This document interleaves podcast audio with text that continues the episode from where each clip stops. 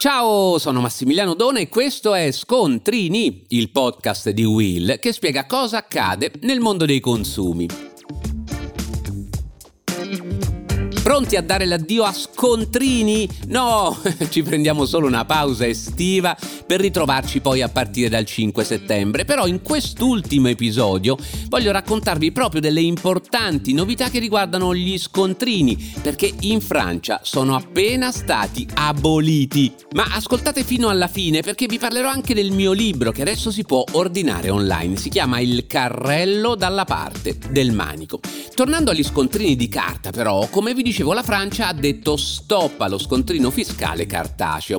La misura avrebbe dovuto entrare in vigore già a partire da gennaio del 2023, ma poi è stata rinviata più volte e la vediamo finalmente in attuazione proprio in questi giorni di agosto. Ascoltate bene, secondo la regolamentazione d'Oltralpe, i clienti potranno sempre farne richiesta o riceverli in formato digitale, ma molti esercizi commerciali non saranno più tenuti a stamparli e a rilasciarli ai consumatori. E questo vale anche per gli sportelli automatici per il prelievo di denaro su strada, i cosiddetti ATM. Attenzione però, restano esclusi dalla misura non soltanto alberghi e ristoranti, ma anche le attività che si occupano di vendita di beni durevoli, come ad esempio gli elettrodomestici perché come sanno bene i superconsumatori lo scontrino può aiutarci per far valere i nostri diritti di garanzia. In Francia la misura fa parte della Loi Climat, la legge per il clima, ed è stata promossa dal governo proprio per tutelare l'ambiente contrastare inquinamento e dispendio di risorse.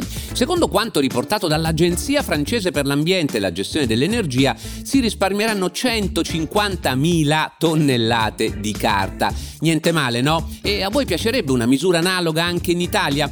Fatemelo sapere rispondendo al sondaggio che accompagna questo episodio. E non vi ho ancora detto dei risvolti positivi in termini di salute. Non vorrei essere allarmistico, ma secondo uno studio pubblicato qualche anno fa dai ricercatori dell'Università di Granada, buona parte degli scontrini fiscali conterrebbe bisfenolo A, BPA, un interferente endocrino in grado di alterare l'equilibrio ormonale. Ecco perché gli esperti consigliano a tutte le persone che conservano le loro ricevute di maneggiarle il meno possibile. Evitate il contatto con il cibo, non giocate con gli scontrini, non raggrinziteli per buttarli via, non scrivete o annotate appunti sopra queste ricevute, non conservateli in auto o nel portafoglio. Oddio, credo siano cose che facciamo tutti. E attenzione perché dello stesso tipo di carta sono fatte anche le ricevute rilasciate dai POS per le carte di credito e quelle che ci danno le bilance elettroniche che troviamo al supermercato.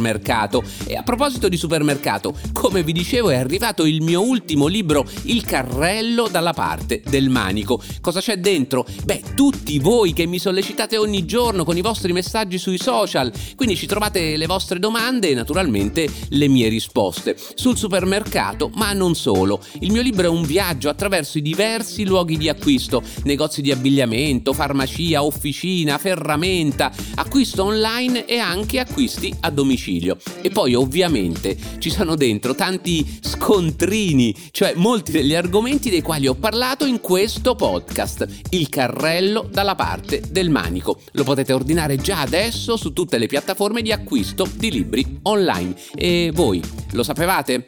Ci sentiamo a settembre!